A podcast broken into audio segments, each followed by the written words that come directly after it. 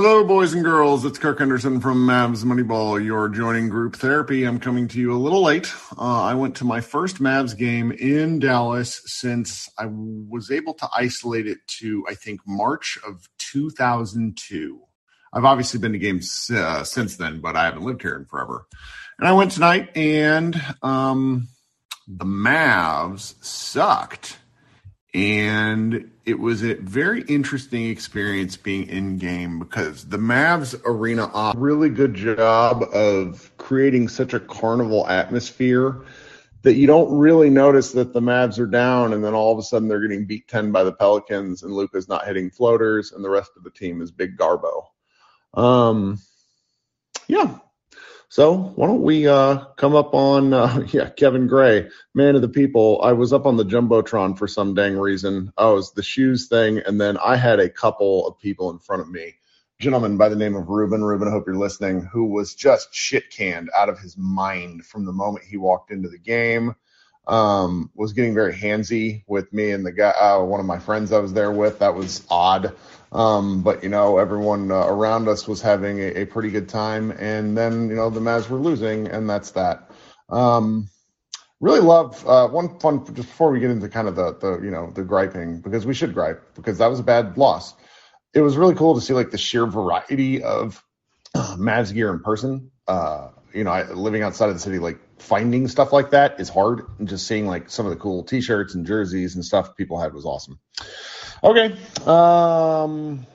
let's make it through, folks. Don't want to do this too long, so we got to do it again tomorrow. Brett, what's up, buddy? Hey, well, so that game was, I don't know, like that's probably the most bad I've been this season watching them, and like so a lot of these teams have been frustrating. But this is just, I mean, specifically because, you know, like I love Luka, and that was.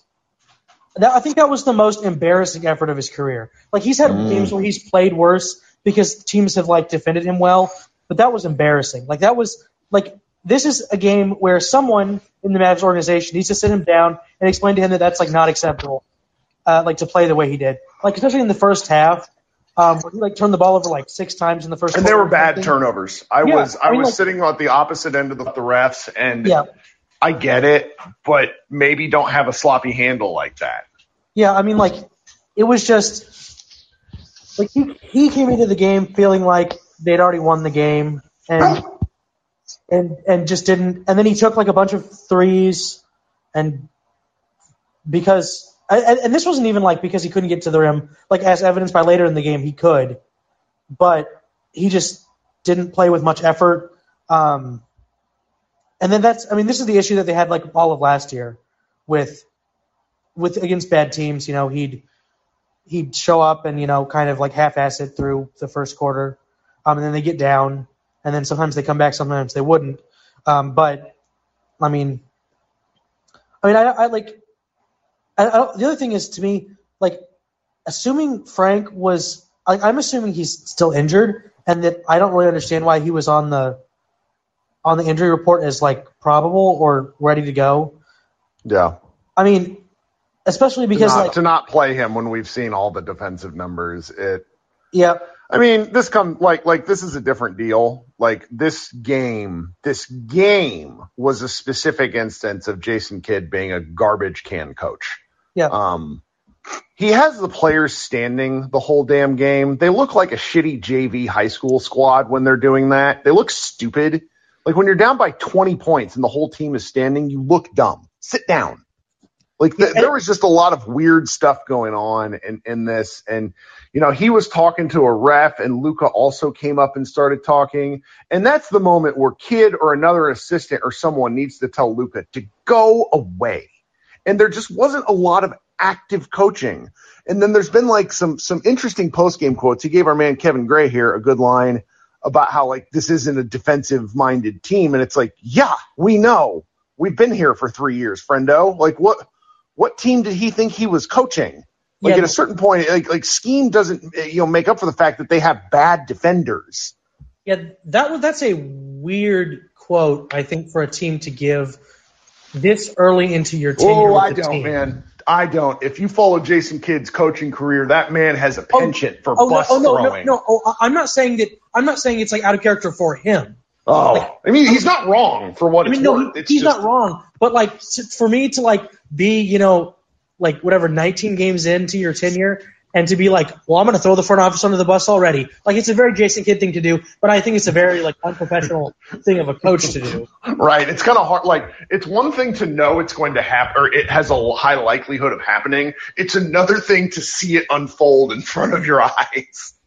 Yeah, I mean, and like, the whole – him having, like, no energy on the bench. And like, for all I know, he could be, like, you know, actively coaching in game, but it doesn't look like it. And in a game like this where the team doesn't have any energy, him just kind of standing around and, like, I mean, like, not that a coach needs to be, like, yelling all the time, but someone has to provide some energy. And if the players aren't, then, like, the coaching staff has to. But, yeah, I mean, like, every game we just get to find, like, new and exciting ways that you can be, like, wow, this person who's clearly has coached like hundreds of games in the NBA looks like they've never set foot on like on a basketball bench. Yeah, I mean, he's doing what I would do if I like if you were to like, what's the Whoopi Goldberg movie where she coaches the Knicks? Like, just I would freak out. Like, but again, I don't get paid to do this for a living, so it I don't know. I find myself particularly heated because with each passing loss, where it's like losses are okay, but they are now. I want to say. They've lost a lot of games in quick succession after starting out okay. They're like 2-6, I think, in their last. 2-6, okay. That is bad. After the Denver game, I think. Yes, that is, and that's bad. And yeah. I think you know the whole point of this show is to process overreactions. Okay, so like I never get mad or really like so when people throw things back in my face, I'm just like, this is fans talking and having a good time. Like we're doing what we do, but. One of the things that I found particularly annoying, and there were all these people crowing after the Mavs shot 70% from the floor in a way about that they were fixed. I'm not saying that wasn't fun. I had a great time. More of that, please. Was it like Cooperstein or someone else who tweeted like, the offense is getting good looks, and finally they just went down for one game? Well, like, that but the thing about that is he's correct. The offense is generating good looks, but at a certain point, the results have to matter. Like if you're 20 games through the season and nothing's going down, that's a significant enough sample size to say, okay, things aren't going down. What do we have to do differently? And I don't know. I don't know the answer. This, you know, Porzingis not playing was a struggle bus.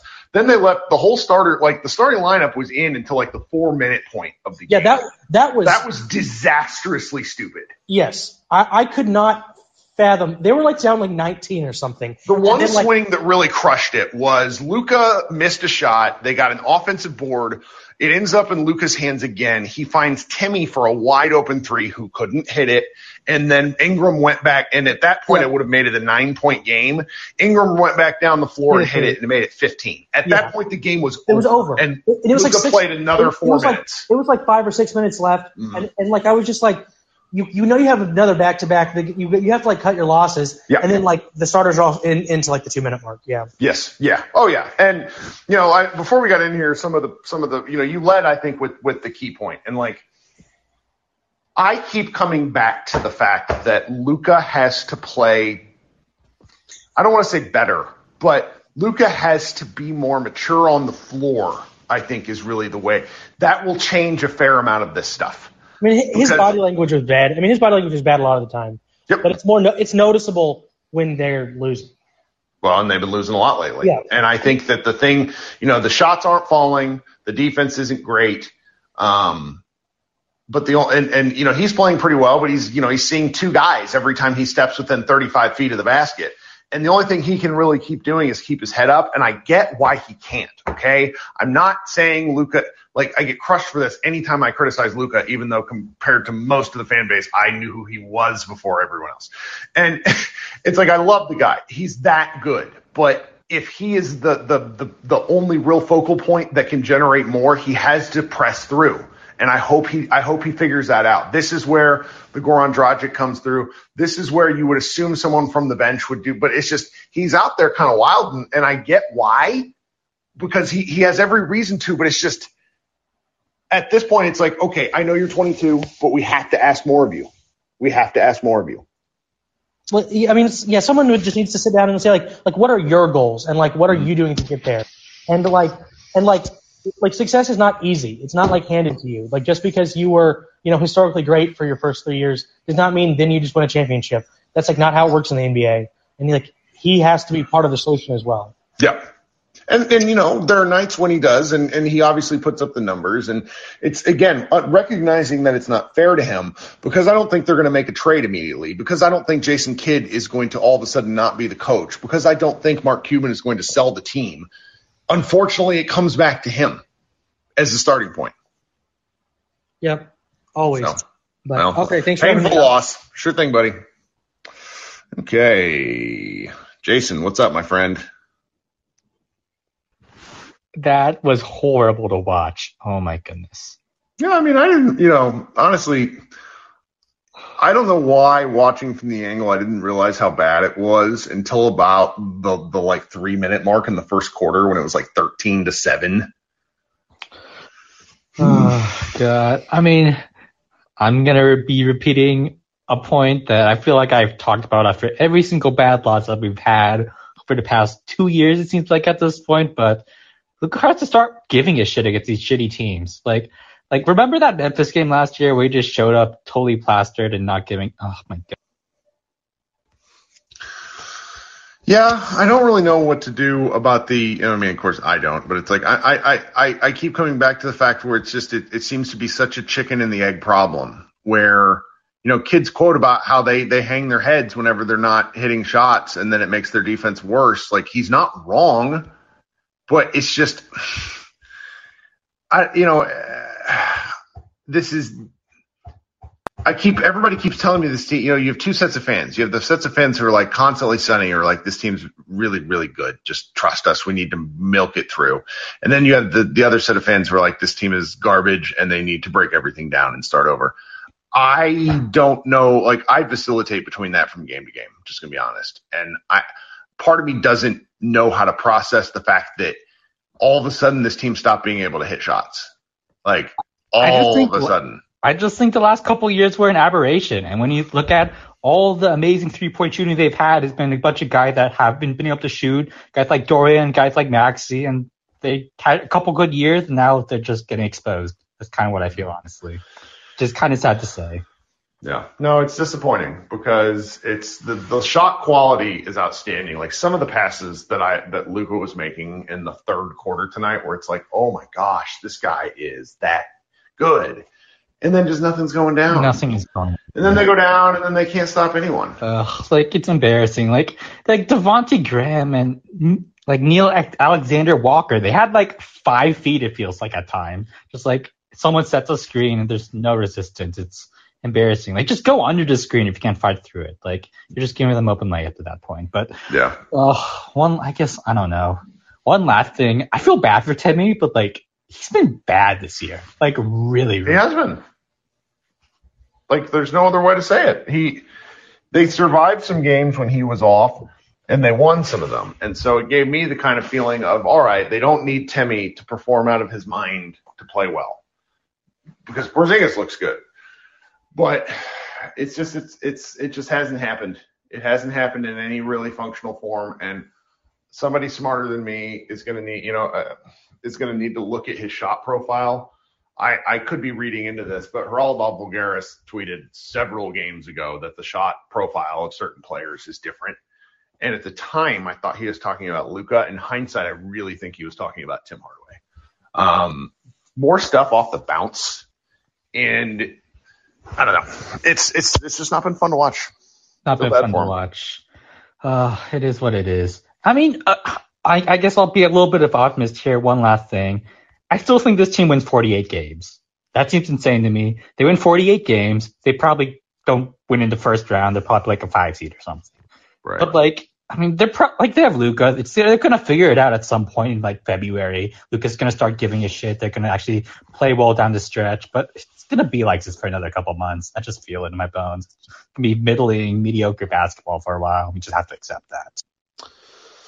Yeah, and they're really like, you know, they play Memphis tomorrow night, and Memphis jumped them in the standings tonight just by kind of the fact that the Mavericks lost. And, you know, they lose tomorrow night and they're going to be 7th, 8th, or 9th. And so there's just – I don't know what it will take for, like, actual alarm bells to go off, because they've been leading sort of the morass in the middle of the – in the West. And, you know, all it takes is, like, a three-game winning or losing streak right now to bump them down. But, you know, on the flip side, a three-game winning streak to bump them up. And so I don't know how to feel about them. I still don't really know how to feel about them, because their schedule is so weak this month. They could go like 10-2 very easily. If well, that was what like Josh made that point after whichever loss was before this one, the one that sucked, the Cleveland loss. And he's like, oh, you know, they can win their next three games and people are going to be yelling at us. And, you know, going 2-3 in this stretch is fine. They need to beat Memphis. But again, if they don't, they're just going to be on a downward stretch where there's something like 3 wins their last 10 or whatnot. And that's simply not good enough. You can't have those kinds of stretches. You can't. So. I don't know. It is, these games happen, I guess, but it does not make me feel better. But they have too many of them. I made that point right after the game. Like, you can't have multiple double-digit losses this early into the season. They played 19 games, and of their 10 losses, I want to say 6 of them are double digits. Like, that's not good. It's not good. So, all right, well, thanks for hanging out. All right, hope you enjoyed the game at least. It was weird. It was fun. So, okay, coming up next, we have Sam. Hey, Sam, what's going on? What's going on? How you doing, Kurt? It was a nice time at the game. Got to meet Mavs Moneyball contributor Matt Phillips. Saw some people from high school I haven't seen in like 20 years, so that was weird, but it was a good time. Well, that's cool. Well, this team sucks, and that's not an overreaction at this point. I mean, we got a big sample size. It's 20 games, and like you just said, the fact that the 10 losses we've been blown out pretty much, or lost by double digits in 6 of them is I could have that number wrong, but it's got to be in that range. I mean, it feels like it. And, like, one of the points that I believe you said, or maybe some other people have said, like, this team, like you said, it sucks. It's just not fun to watch. It's just like everything looks like it's a struggle just to score. And it's painful. I mean, like, Luka is laboring up and down the court. This looks painful. It's like, man, he is really trying just to do everything. And it feels like he's struggling to do it. And every time he bumps a knee or he lands on somebody's foot, he's always grimacing. And it's just like, man, I get it. Maybe he's out of shape. I get it from the standpoint that, you know, it's just weird because you went from playing to not playing, then you go to a bubble, then you play 2 months later for a whole season, and then you go to the Olympics, and then you play, you only get basically like a month off, and you're coming back. So he may be a little bit worn out. But I think that's part of it. I do. I had a couple of Slovenian fans who follow his, like, every single game point that out to me, and I do think that's part of it. But where I get really confused is he physically looked different at the Olympics. He looked different. I suppose it could be the cut of the uniforms, but he was sprier. I don't know how to say in. At this point, I don't know where you know, he's playing enough to where it's. I don't want to say anything insane. So. No, I understand. It's just the fact that like this team right now, like you said, we're in the West, and if there's any year to do anything, this is the year to do it, just because of all the injuries that everybody else has and just the way everybody's been playing. Hell, the Lakers just lost to the Clippers, so like. You know, everybody's jumbled up between 10, 11, 12 wins. So you're a 5-game winning streak away from being right back in it. Sure. And, you know, it's right there for the taking. It's just the only problem is with this coach, which nobody wanted, with this roster that everybody wanted to upgrade and they just refused to do it. We're just in the same cycle. I mean, I was listening to the Locked On Mavericks podcast. And they were speaking on how literally they're shooting the same percentages as they did last year, from three, from the paint, or the score. I think they said they were scoring less in the paint than they were last year. But the fact is, everything's pretty much almost the same. And this is where we're at. And we're playing worse, which is the crazy part. Yeah, everything's stagnant. It's like everybody's trying to do what they did in training camp, but it's just not working. I do give Jason Kidd a little bit of credit because I didn't think he would bench Hardaway because we signed him to that contract and he just wouldn't. He maybe didn't figure out benching, but he needed to be benched because he was playing like ass. pretty much the whole year. So right. I don't like at this point, I don't know what to do. You know? And it's not our job to know what to do because we're not the GM. We don't work in the front office. That's Cuban's job and everybody else's job. So they need to figure it out. But if they don't give a damn, why should I? Well, and that comes back to where, like, I was sitting in my friend's car riding home from the game, and one of the things I sent out was, like, maybe people need to start speaking to Cuban more in language that he understands. Like, we as Mavericks fans are shareholders, and it's up to people to demand more. And the real thing is they've gotten away with because the casual fan, like, that's the funny part, man, every single part. I don't know if there were any actual Mavs fans around me at the game. Like, there are people, like, wearing jerseys, but, like, there was no one like us with any, and that's fine. Like, we're weird. But there, I did not see, like, just the sheer amount of people who were like, there's one of the drunk dudes in front of me was like, who is this on the poster? And it was like Dwight Powell. I'm like, well, that's interesting. And you know, they're just, they don't really get held to the fire very often. Like, it's why we have a market here. It's why this exists. And I don't know how to do it any better other than to, you know, respectfully but consistently talk about the same things that have happened and bring it up over and over and over and over again. And I know that there are certain parts of the fan base that don't like this or it or that sort of talk at all because they just want to hear how we're special boys. But Luka is a once in a lifetime player. We have been blessed with two of those, Luka and Dirk, and I'm not going to let them fuck this up insofar as I have any control, which is, you know, a platform and to talk about it. So I know I understand. I'll just leave it off like with this. I mean, we live in a town. This is a Cowboys town. I mean, that's just what it is. So they get all the coverage, and you hear everything, and you hear everything. So it's kind of a pressure. You know, you got to perform because the fans expect you to perform. So, and even with the Rangers, what they just did recently, like they never spent any money, and then they said, you know what, we're going to spend money, and now because the fans are just complaining, we never do anything. And now look what they did. They went and spent money and got players. So at some point, and like you said, we're fanatics. We're crazy. So like we're speaking on it on here. But at some point, it got to get to the point to where fans are saying, more of the casual fan is saying, man, y'all not doing anything. Like y'all keep talking big. Like hell, 2019. Well, that's where Jason Kidd making waves by saying something that is at once true, but was also true before he signed with the team. Very odd to me because he gave us a news cycle with that quote. If we want one, granted there's another game tomorrow, so it'll probably just get lost to time. But he's essentially saying, this team is not very good at defense, which, duh. You know that. And so I don't. It's like a very quiet part, loud sort of thing, and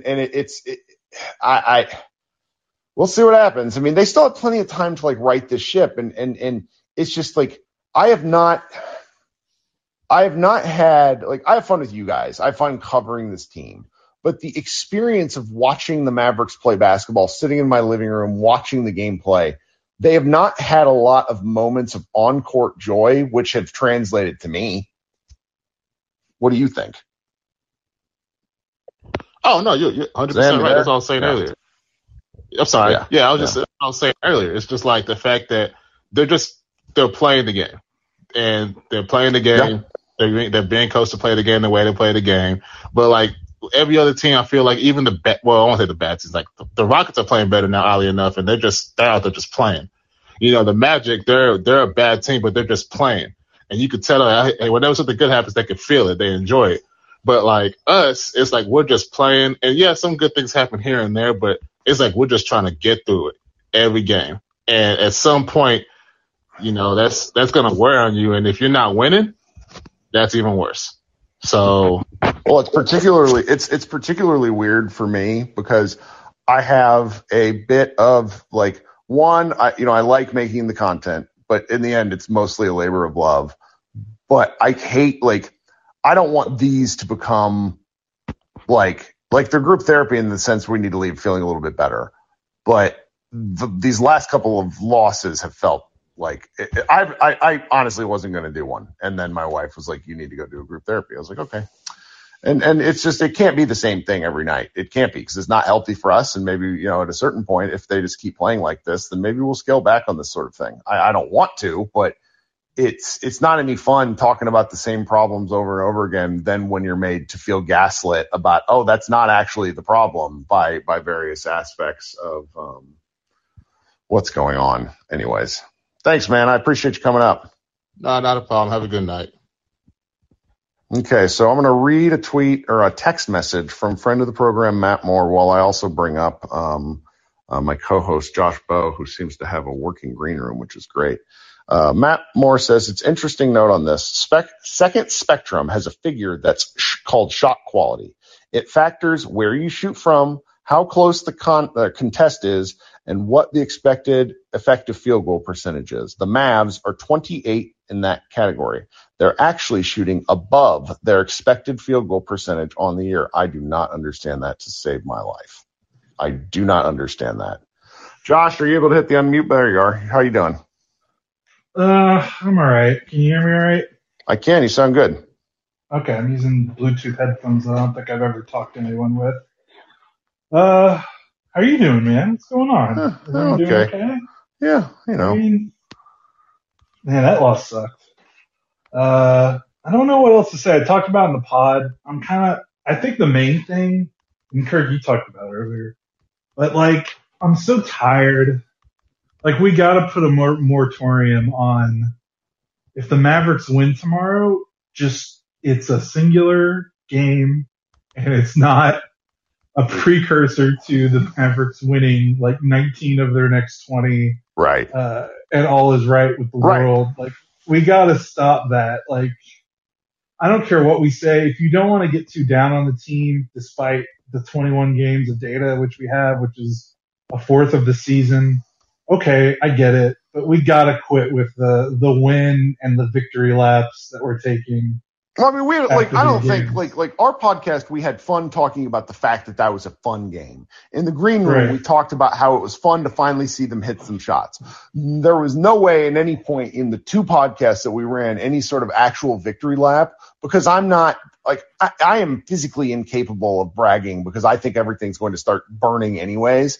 But it's when you talk about you need you're referencing the larger media apparatus that surrounds this team that has a bit of there is a value for certain aspects of our media and our friends and being the positive people. There just is, because there's a real market for that. It's just most people want to be told that their team is good. I get it, but I don't I've seen enough now to think that this team doesn't – it's not that they're bad. It's that they're just not good enough to do anything differently.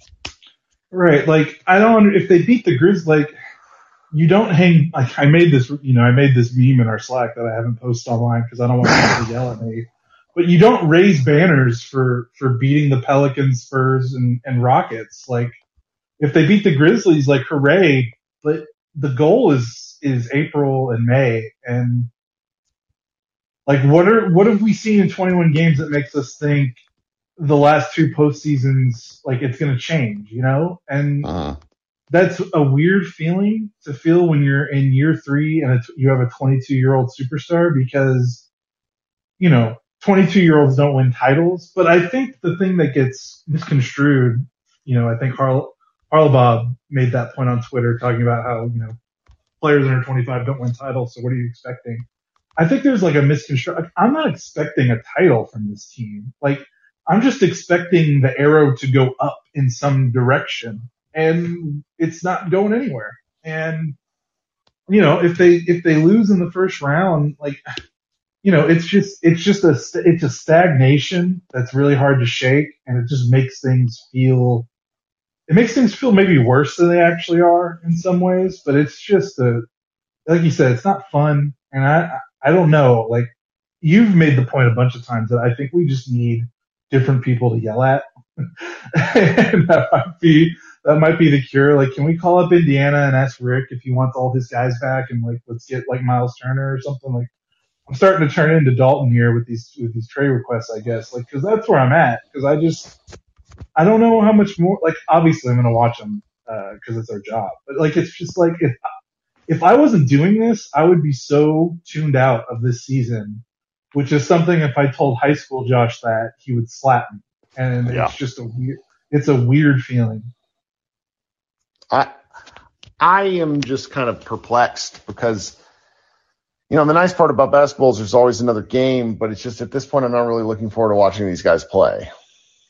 Like, and they don't look like they're looking forward to playing together, right? And it should be like the equivalent of a basketball war crime for any team that features one of the most joyful players ever to play basketball to make it this sloggy. But, like, and I'm not sure how long you've been on, but we talked about this earlier. What I can't figure out is at what point the dragon starts eating its tail, because Kidd is not great. It's not Kidd's fault. Luka is not in the best shape, but Luke is also making all the right passes. The Mavericks aren't hitting shots, but the Mavericks aren't like really stocked with good shooters. You know, Matt Moore just sent me another text, and he basically said that like the shots, like the shots that the Mavericks are getting may be open, but they're flat out not good shots relative to what the percentages and like the advanced data means. I don't entirely understand what that means. I'm gonna send you this data. We may have to like do some writing on it. I'm sure. Our man Iztok has something, but like Iztok has like a real life and a job and is not able to do this all the time. And also writes for another site which no one reads. You should come back to us, Iztok. Love you. We've already seen they take way more mid-range shots than they did the last 2 years, so that factors into it. Yeah, if I see another Dwight Powell 17-footer, I'm going to throw my phone in a lake. I mean, I don't have the numbers in front of me, but they have to be taking less shots at the rim than they were compared to last year or the year before that. So, yeah, they're taking a lot of threes, but they're also not taking as much shots at the rim, and they're taking more long twos. So, like, hooray, I'm happy. You know, I was concerned they wouldn't take as many threes. Like, they're taking threes, but if you're not getting clean looks at the rim consistently and you're taking more long twos, that's going to tank that stat that Matt is telling you, I'm guessing. Again, I'm not looking at it right now. No, we're going to need to look at it later. But that's got to be what it is, because we know they're taking more mid-range shots than they were the last they're 30th years. In rim rate. Matt just texted me that. Yeah, 30th. There you go. Yeah. There you go. That's it. That's the stat. Yeah. It's kind of hard to consistently score in basketball if you don't get any layups or dunks. Yeah. Oh, and Luka, like, is not, you know. No, he's low. This is the lowest rate he's getting on the rim in his short career by far. Yeah, I just don't know what to do. It's just some of the stuff is just like it's staring, but it like it was staring us in the face, and you just don't want to believe it, because you can't believe they would actually do this, but, you know, they did. Anyhow. I want to know before I go away, I want to know more, like, how was I think you touched on it a little bit when I joined, but, like, I was listening before I joined up, but, like, how was your in-game experience? It was fun. They do a good job. I mean, I've been to Wizards games, and it's not like that. Good arena, good crowd, despite the fact that, like, half the crowd's not there. You know, it's a great arena. Did it fill in? Did it fill in after, like, the first? Okay, so it wasn't. Whatever their sold figure was bullshit, because it was I was sitting 15 rows up, maybe, like, in the double letter seats in row 113 or in section 113, and like I had leg room. You know, it felt like a Southwest flight on a like Wednesday. It was, you know, which is fine. Is it fine on Friday night? Well, you know, hey. You know, everything it's what the bottom line is that this is our fault because we're trying to trade Luka or some horse shit. So. All right. Well, I'm just curious. I'll let you go. You're doing the Lord's work. Hey, we all are. We're here venting it out. Talk to you later, Josh. Thanks. I wish if I had the ability to punt Josh from our normal podcast, would I do it? Absolutely not. Josh is the best. All right. Hezron, how we doing? Thank you for waiting for a while. How you doing tonight? Hit that unmute button there at the bottom. Yep, too easy. Sorry, brother. Firstly, big fan from Australia, man. Like, love seeing your work. Love seeing what you do. Thank you. Thanks for joining us. What time is it there? Because I'm terrible at time. It is beer o'clock, 5 p.m. to be exact. And do you need a drink after watching that game? I took a couple during the game, and I feel like I may have a couple more after. So I'm not going to lie to you, mate. Good. Someone needs to. I'm going to have to go to bed after this. But what do you got for Look, man, I've got to ask the question, does Nico have the hardest job in the NBA trying to convert this roster? I don't know about hardest job. I mean, anybody, like, it's got to be among the top five, but one of the challenging parts for me is it's – they've simply done this to themselves. You know, it's years of bad process and assuming that what they have, what they have going is the smart thing. And, you know, we know now with it, there's been enough time. We know now that a lot of their inner office processes were poor, just being kind. And so he has a lot to figure out, but I also don't really hold him responsible. I hold Mark Cuban responsible because Cuban is the most involved owner on a day-to-day basis. And he will want to be involved in a basketball sense, not just in a fine, like all owners have to sign off on trades, but he will want to be involved on a basketball sense and made to feel part of it. And if that happens or if that continues to happen, I don't see the Mavericks winning anything. I mean, we had former Milwaukee Bucks front office guy and writer and contributor Seth Partnow on the other night. He essentially said the Mavericks tried to win every trade by like a dollar, you know, in a major way every time that they would try to approach them. And that's why nobody ever did any business with them. And so that just stands out. It stands out. And I don't see that changing because Cubans. Yeah, 100%, man. And just, it feels like a revolving thing week in, week out, man. Year in, year out now, the last three seasons. Pretty much. And with a bunch of, you know, with respect to them, six men, key role players, and DNPs. Unfortunately, that's how it feels. Yeah, the DNPs tonight from a couple of guys didn't really make a lot of sense, and it's so far down the list that I don't even know what to do with it. Like, watching Josh Green be bored on the bench was certainly a thing that happened. Yeah, and, you know, it seems to happen every game, and I'm not expecting Josh to light the world on fire, but sometimes a bit of energy can change things, and that third quarter was pretty atrocious, if I'm going to be brutally honest. Pretty devoid of it, and like there's not much I can say about Josh Green's game, but I will say he will always play hard, and they kind of lack. Exactly, man, and you know, and a lot of people are echoing it on the comments, and you know, you see Twitter all the time. It just feels like every game is just they go through the same motives. The expectation is Luka's just going to step up, pull something out of his ass, for lack of a better term, and then lo and behold, we're down 20 points. And every loss has felt like that. Yeah, pretty painful. Well, thanks for hanging out. You got anything else? No, man, look, I'm sure you got a lot of people that want to jump on, man, but look, thanks for having me on. Appreciate it. Sure, please come back. I always like having new folks come up on stage. No. All right. Okay. Thanks. Okay, coming next, we have Christoph. How are we doing?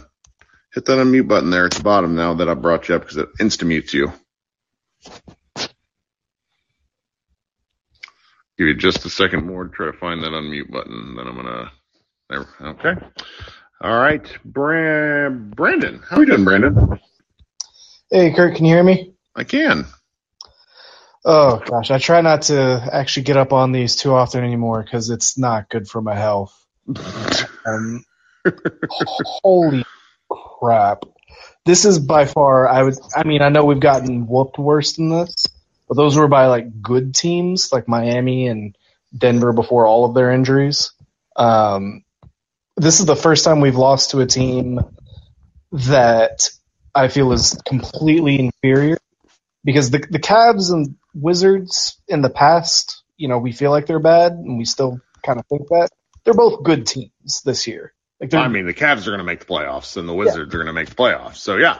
They're both legitimately good teams. So, yeah, it's frustrating, but the Pelicans without Zion might be the worst team in the league, and we just got our asses handed to us by them. Yeah. No, it's embarrassing. I hope... And, I mean, this is like galaxy brain level stuff. Like, Luka needs to actually give a shit. I hope he's, trying to almost force his way on this and show the front office that this roster is so incompetent if he's not pulling 95% of the weight. Yeah. because he's got to play like a superstar. Or they look like crap because so far nobody else is stepping up, and he was awful tonight. And you know, there's reasons for that. And I just I don't know. It's disappointing. They play again tomorrow night, and we'll have to see. You know, if they get blown off the court tomorrow night, then this place is going to be despondent, and they should be. But you know, they have these problems. They have to power through them. It is not something that really we're capable of fixing. Oh, I in the chat where I know CBA Mavs is talking about trades, but I mean, I'm on Trade Machine all day, every day now, because I think I want to say it's December 15th is when all these new, all the free agents that just signed can be traded again. So yeah. I know that obviously our assets are limited, but I mean, we gotta make major moves at some point before this season's over. But the major moves thing, we have to understand this. And Xavier talked about this. He might have even written about it. It'll probably go up over the weekend. I see him in the chat talking about this. There are no trades where the Mavericks improve. There are trades where the Mavericks make lateral moves and absorb some bad contracts in hopes of turning things around. Like the Mavericks aren't getting a better player. Like they're not winning a trade. Like that's the thing. Like right now we all have to understand that. Like that is a non-starter. Like bad teams don't make trades to improve. Bad teams make trades to try to improve by making lateral moves. Good teams are able to take risks and build themselves up like that. But the Mavs are a middling team in the West, so it's just not happening. So I definitely understand that. I am just sick and tired of these same players, these same problems. Oh, of course. 3 years, we are not anything better. We don't do anything better than we did in 1920 or even last year. We just do get worse because kids and awful or worse. Yeah, I mean, like the 30th percentage in rim rate means they take the least percentage of shots at the rim in any team in the league. Like, again, bad. It's bad. Yeah, Milwaukee literally just won a title off of just the sheer math of attacking the rim and not letting teams get to the rim. Yeah. Well, you know, you would be shocked to know who coached them before they became a really good team. Ooh. All right. Thanks for coming up, Brandon. We'll talk soon, okay? All right. Thanks for having me. Mm-hmm. Okay, we got a couple more folks, and then we have way more folks. Adam, how you doing? Hit that unmute button there at the bottom. Hey, thanks for having me. Of course. Preface this by saying I'm a Rockets fan, but a courteous Rockets fan. I appreciate that. All Southwest Division people are welcome. Now, of course. So what you got? Just finished watching the Rockets play the Magic tonight. Obviously, two former Mavs assistant coaches in Jamal Mosley and Steven Silas. Mm. So since, you know, obviously, I mean, you have all the context. This 2019 the Mavs had the best offensive rating, nearly 117. The following year, last year, dropped 2 points, dropped to ninth in the league. This year, I think you guys are kind of middle of the pack, 15th. Is having Steven Silas, who managed the offense, or Jamal Mosley, who was in charge of the defense, would there be big differences in the Mavs' performance this year? This is a really good question. I can't speak specifically, but I want to guess and say yes. With Silas in particular, I value Silas's tactical contributions a lot more than I do Mosley's player, you know, everybody likes him shtick. With Silas, the offense in that 2019-2020 had impeccable spacing and also had some really interesting off-ball movement at the right times for Luka. In 2020-2021, their offensive coordinator was a guy they brought in from Utah. I can't remember his name. And there was the Mavericks were they're terrible at off-ball movement. I don't remember the percentage, but it was like they were in the bottom five in like cuts. And so it was a lot of Luka iso ball to the max. I don't like. I was never really a big Mosley guy. Like Mosley has made his bones in the league by being like players like him, and I think that can get a team so far. But this Mavericks team is not in need of players being happy. This Mavericks team is in need of different players and players, particularly Luka, to get their shit together and not yell at refs all the time. So I don't know. They're both good coaches. But it's kind of where is the team in the life cycle, and I think at this point they would benefit more from Silas. So the biggest difference, obviously, from 2019 that I can see on the roster is having a knockdown, dependable three-point shooter in Steph Curry. You know, I think he shot 45% pretty consistently in the last 3 years, but definitely in 2019. And you kind of talked about the difficulty in upgrading the roster. Last few days, Goran Dragic basically has been kind of released, from the Raptors. All talk is that he wants to try to find a way to the Mavericks. Would that make a difference? You know, what do you think you'd have to give up? Is that just good from a standpoint of it would make the star happy and maybe kind of perform a little better? So, I think, speaking of Goran specifically, we've kind of been going back and forth on this since the offseason. I think a lot of us that participate in these kind of things really wanted him because we think the Mavericks need that veteran voice. I think that it's worth the Mavericks having like a really expensive veteran who might not play a ton just to be a liaison between the coaching staff and to get Luka in gear. Like, Luka's one of the top players on the planet. There's, even out of shape and even not in the best like physical conditioning, he's still unbelievably good. And he's just to the point where I don't think anybody can tell him anything. It might be too far gone, but Goran, he's played with since he was a younger man and Goran carries a great deal of respect from Luka. And I think that would be worth the cost. If they were to even get a little bit of play out of him, let's say he came to the team tomorrow and there's 60 games left and they got 25 games out of him, that would be a win for me. They need a little something extra. I don't know what we've talked, they're talking about trades in the chat. We've talked about them here. I just don't know what the Mavericks can give up. I think at a certain point, it has to be like a buyout situation. And they would have to figure that out. That was very disappointing for me, but I think what ended up happening over the summer, and I didn't really understand this at the time, we all do this in the summer where we think our teams players have like a lot more value than they do. Like clearly the Raptors just wanted nothing to do with whatever the Mavericks were offering.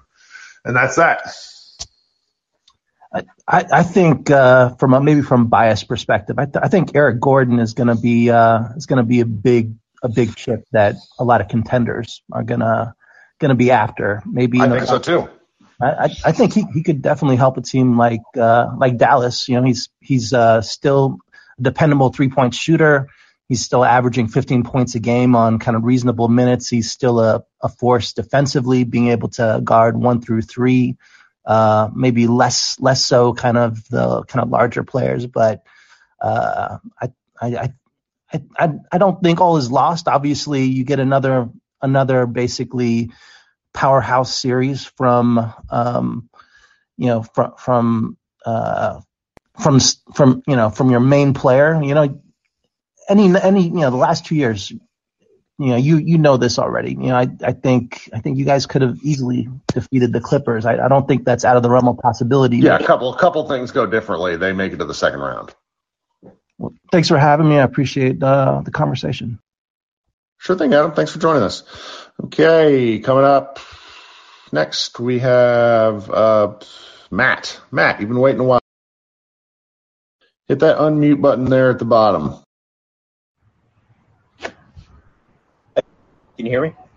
I can hear you, even though it's still showing you as muted, so that's good. How you doing? Okay, I'm doing great.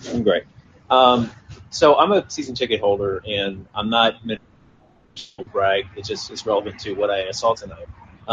So I love watching Cuban during games, and it's he obviously for many reasons, right? And so there was a time in the first quarter, timeouts called. It was after Luka's one of his many turnovers. Goes over to the bench at the end of the bench, And I look down, and a couple minutes later, I look up. Cuban is over him, standing up, talking to him directly, either trying to hype him up or trying to, I don't know, say, hey, let it go or something. But it was clear that Cuban recognizes a moment that he needed to intervene to at least talk to him. And you mentioned earlier, like, there's no one who could really get through to him. He has to be the only one who could get through to him on this. I will simply say that an owner doing that is so far outside the realm of normalcy, I don't know where to begin. That's what was so jarring about it, is watching Cuban for many years now. He doesn't do regular anymore. Early on in his ownership, yeah, he did. But yeah, it's weird, and I don't like it. I don't like it. I've heard a fair, you know, Cuban's an older guy, and I think sometimes he still wants to relate to these dudes on a like level like he did with Dirk and Nash because they were closer to his age. It's not a thing anymore, right. And he needs to not. He needs to be an owner. He needs to sit up in his box, or he needs to sit where he's sitting and not participate like that. Like that's like the equivalent of a parent going up to a coach in the middle of a high school game and being like, "Hey, you need to play my son more." Like, don't do that. That's bizarre. Oh my gosh. That's exactly it. Or it's just like, this is my most valuable asset in this arena right now, and yeah. I have to say something like a parent. Yeah. Yeah. Oh man. Yeah. Good to know, man. Anyway, thanks for that. That's horrifying. That's going to give me nightmares. I'm sorry. I was actually. Yeah. No. Well, I was over in section 113, so I wasn't that far away tonight because it was my first game in 20 years, and I didn't notice that. But I also had like some super drunk people in front of me, so I was like talking to them during timeouts. But thank you for coming up. I hope you come back. Absolutely. All right. Talk soon. Bye. All right, last but not least, Scott, what's happening tonight, my friend? Yeah, I want to start off with a funny story I told you the other day that my son, when he found out Willa Cauley-Stein was starting, he's 9, he said immediately when he heard it in the other room, he's like, oh no, that's not good. And so I decided to just go ahead and say that, you know what, you're part of Mavs Twitter now, but then I immediately turned around and blamed him for the losses that we've been having lately. So I just kind of inducted him into the team. But otherwise, I wanted to talk about trades. I want to give a little bit of hope. Not the hope for this season, though.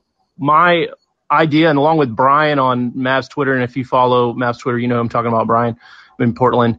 He and I both agree, like, the best way the Mavs could offer a Drew Holiday kind of package is in this offseason. After the draft is over or during the draft after their pick, they can then package that player along with the 2025 and 2027, and then have a little cushion to give some protections on the 2027 into the 2028, because you have the 7-year window extending now that the draft would be over.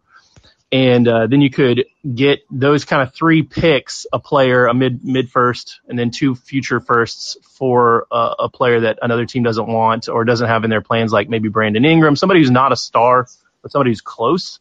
So that's kind of my idea. The only thing I can see for this season is someone like Thad Young or Goran Dragic that's like either no other contender bids on them and we're able to swoop in with a small package, or they get bought out. But I don't really see anything that they could really do that would help this year too much. It's kind of the bed we've made, and the real challenging part with all this is it's just, you know, I've had people say to me going back 3 years, well, what would you have them do differently? And I think it's sort of safe to say, with hindsight being 2020, but also the fact that we're like, at least Josh and I were screaming this at the time, every single move they have made since acquiring Kristaps Porzingis has been has been not quite. I mean, Seth Curry was signing him was good, but every other signing has been not the correct one. I've heard that like Boban was a freelance signing. Like that was like Mark Cuban operating outside of the front office. I don't know if it's true. I love Boban. Boban's a mascot. He's not giving you real minutes. He just can't, not with the way basketball's played now. I'm sorry. They traded away Harrison Barnes. They traded away Wesley Matthews and DeAndre Jordan. All those things were fine. They had a bunch of guys, bird rights, which is a point that is kind of underplayed years later. And they had the ability to create, and please correct me if I'm wrong here because you know more about this, but they had the ability to create a bunch of artificial cap space in 2019 because if they had come to terms with Porzingis, Maxi, and Dorian, they could have, because they owned those guys' bird rights, they could have signed them later, right, to go over the cap. Yeah. Is that correct? Yeah, I mean, it limits it a bit because you have to keep the cap hold on the books, but, you know, their cap holds were so low because they were being – yeah, they did. They 100% did. And they didn't use it. They didn't do anything. I think Porzingis, they would have had to sign him first because his cap hold was actually, I think, somewhat even. But anyway, yeah, you definitely could have signed someone in that $15 to $20 million range at that time, which could have been – I think the people at the time were wanting Bogdanovich, Malcolm Brogdon.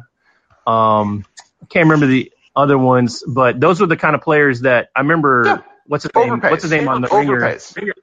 Yeah, overpays, but at the same time, it would have added a lot of talent for free. But they were going for Kemba. Remember that? That was what they were trying for, of course. But that was another instance. That was another instance of them getting played by themselves because Kemba had already had a deal in place. Like, that was another one where it's just like – and so when I say every single move, this is the sort of stuff that I'm talking about because we wanted them to go sign these guys. And, you know, you have our man in the chat, I love me some Xavier, who's like, oh, that's an overpay for that guy. But you know what's not – like, overpaying for someone is better than not having them at all. I know there's some arguments against that. Oh, the Mavericks would be locked in, blah, blah, blah, blah, blah. But what we're facing coming this next offseason is something actually fairly similar because – the team that they have right now, I'm pretty sure they're over the cap with Luka, Porzingis, Tim Hardaway. Like, those three guys alone make up almost a significant portion of the cap.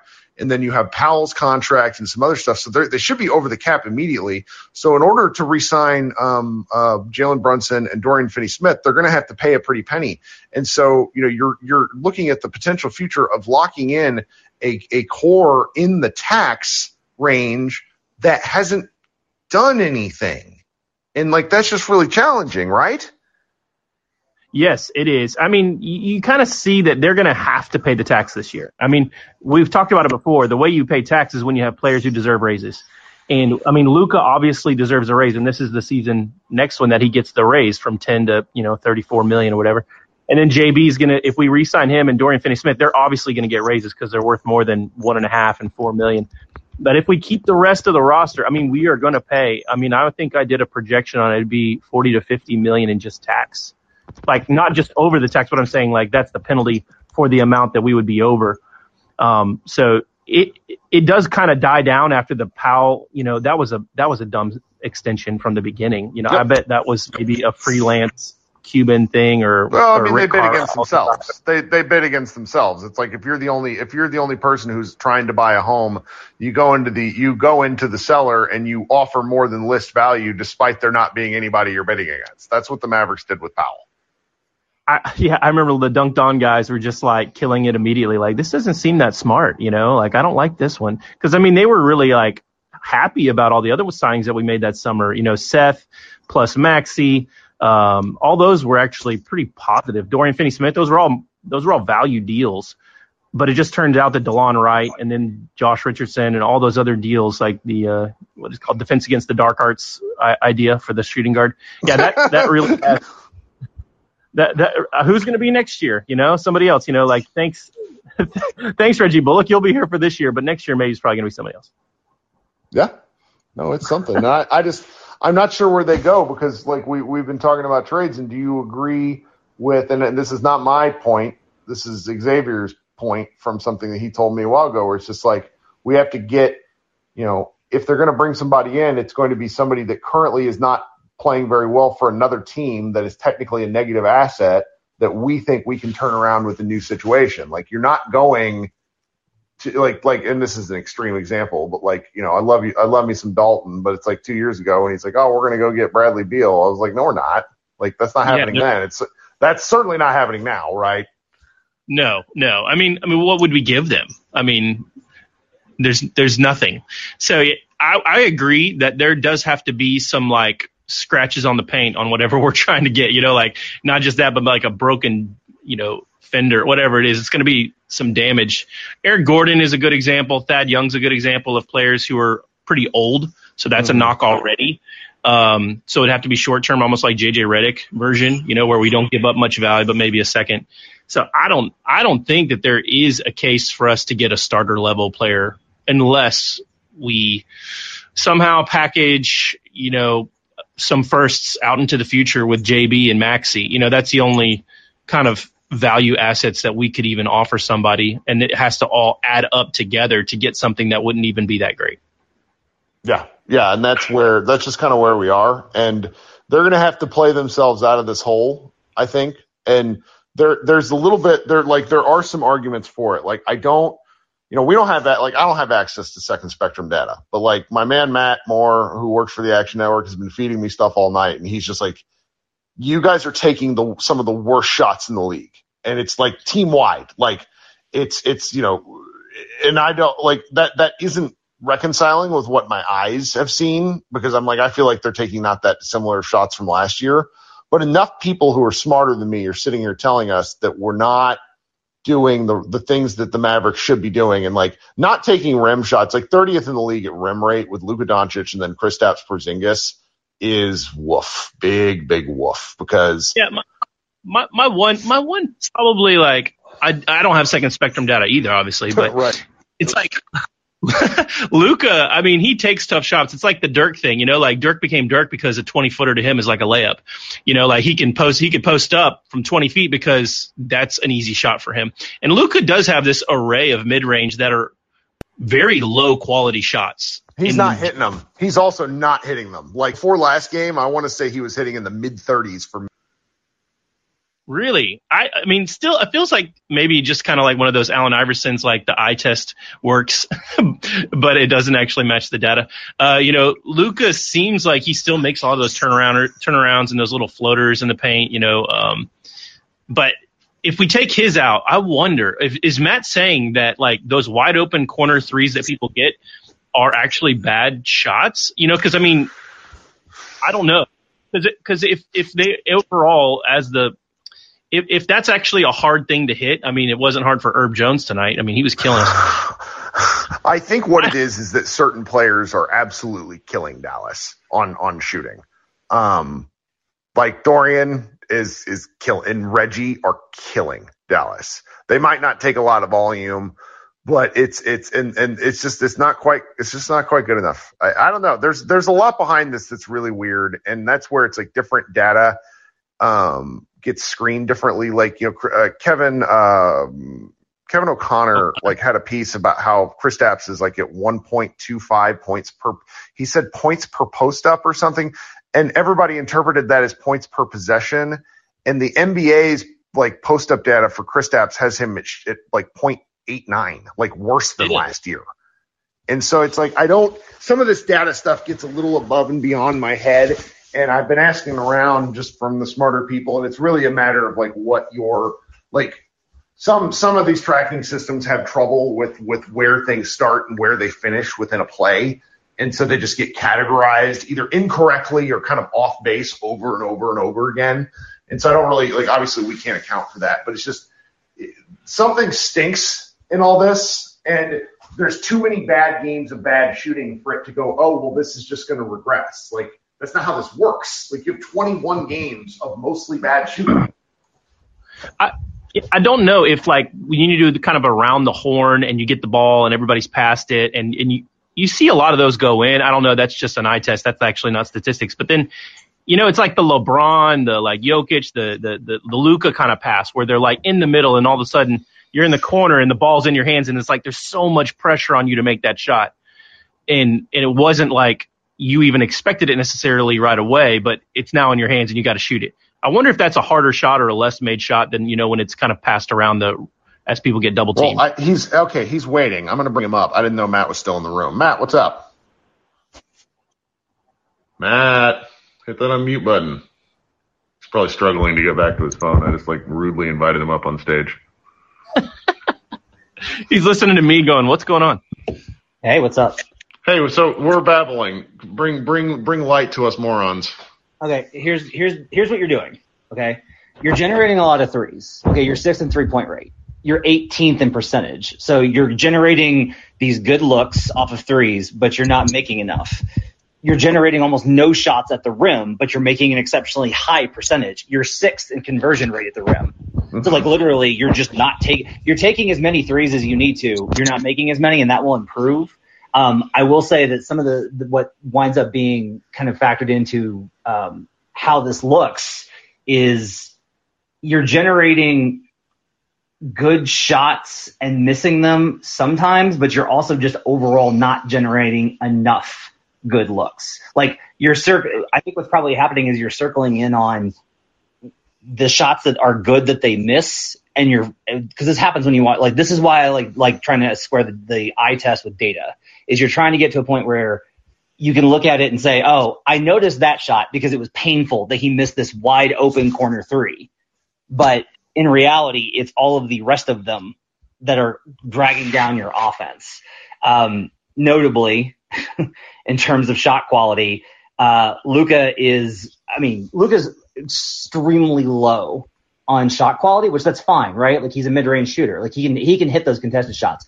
That's fine. That's not a problem. And he's hitting them at a high rate relative to the shots, but I don't know that you can really ask for him to generate higher quality looks other than just, like, getting him driving more.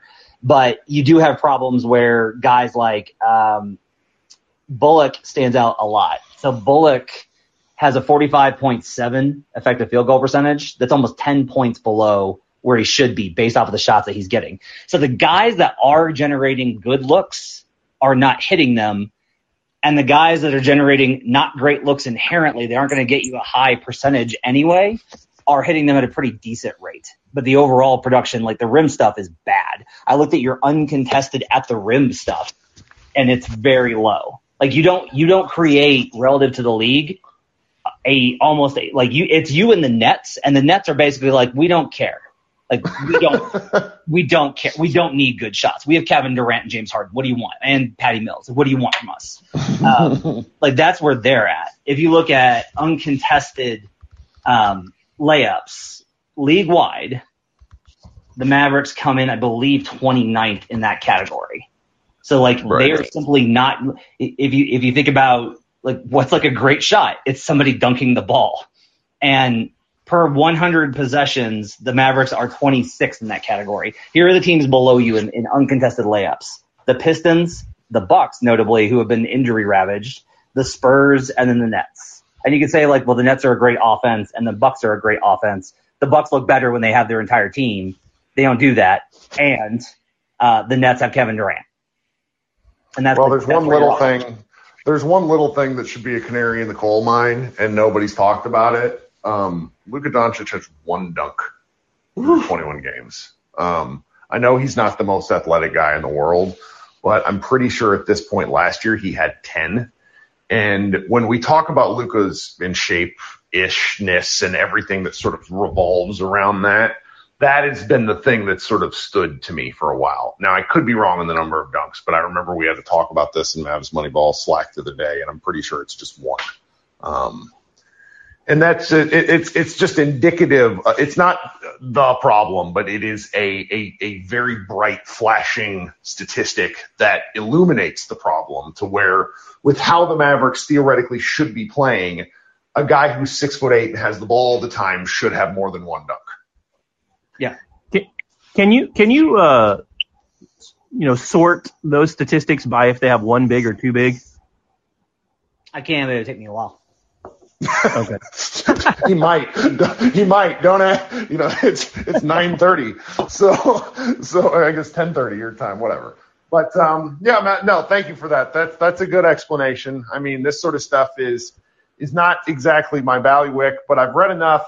And, like, where this gets, like, where I'm just kind of tired is this isn't new. Like, this is what Kidd has done at two other stops. And people are like, oh, it's going to be new and different. And it hasn't been. Hey, man, I appreciate you having me up here. Oh, yeah. Matt quit. All right. Thanks, Scott. Appreciate you hanging out. Okay, folks, we've had a good time. I see Jack Bonin in the Slack there. He had some pretty – if it's the same avatar that he uses on Twitter, there were some absolute, like, just some incredible post-game tweets tonight from everyone. Just want everybody to know. It's had a lot of fun reading everybody. Anyways, we'll be back at this tomorrow night. Josh and I will be talking. I'm writing about the game, and I have a pretty good track record when the Mavericks win, play, and I write. So we'll see. Everybody have a good night. Get some sleep, and we will talk to you soon.